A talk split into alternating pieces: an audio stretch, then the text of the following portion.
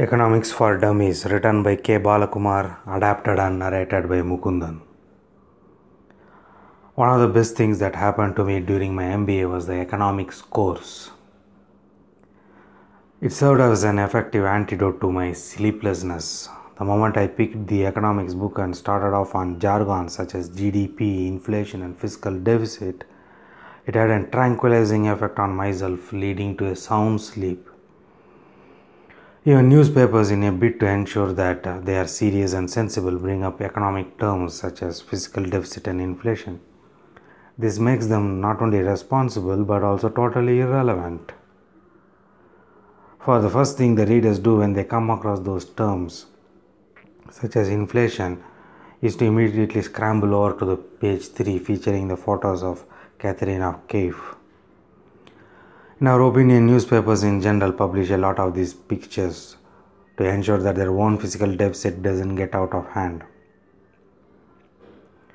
Anyway, let us get down to the technicalities of economics here. I will use my MBA expertise to misguide you all on what the different macroeconomic terms really stand for so that you can from now on confidently pick that financial newspaper and read it for a sum total of 30 seconds before you crash onto the bed in full sleep.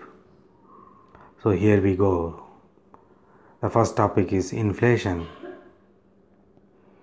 So let me put a question to you all. I bought a product for X rupees last week and paid X plus 5 rupees for the same product this week. So what does this mean? I hear your answer loud and clear that I am an idiot who is totally reckless with my own money. Sorry, while you may be right, the answer is out of scope for today's topic.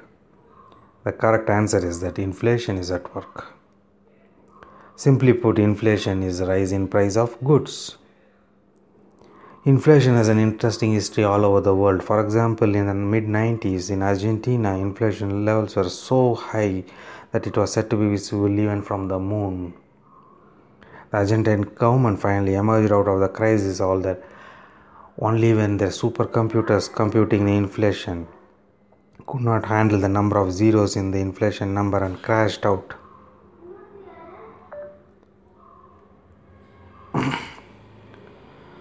also, there is a whole debate uh, going on among the economists on how to measure inflation. After the great debate, the economists have agreed that inflation has high correlation to the RBI governor's blood pressure and should be henceforth used as a measure of inflation.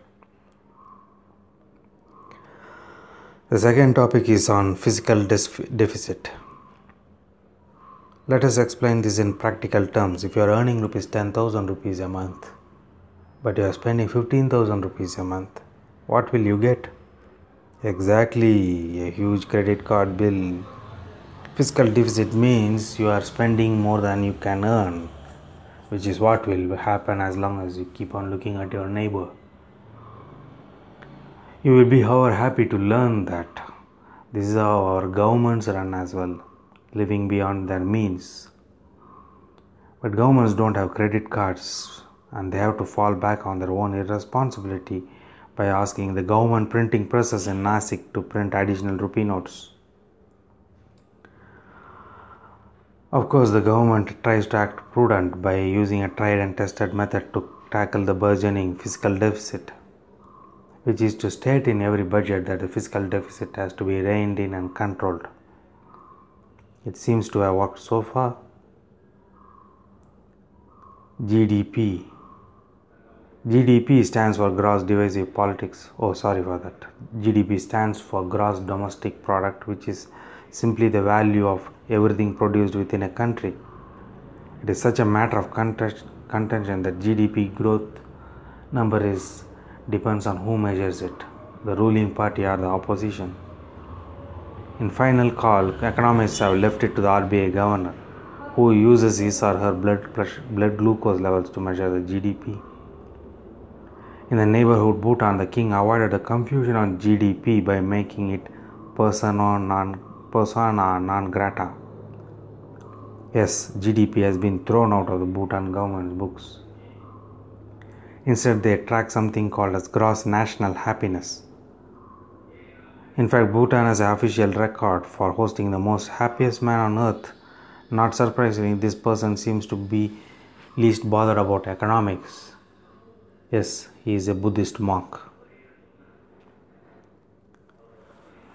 The final topic that I have for today is money supply. Having gone through demonetization exercise yourself, you all know more about money supply or the lack of it more than myself. I also do not have any more jokes about money supply, as all of the jokes on demonetization have already been shared through the WhatsApp forwards. Anyway, I am sure that after hearing my lecture, you are all wiser in economics much more than you were before. So, happy economics to you all, and I wish you a sound sleep.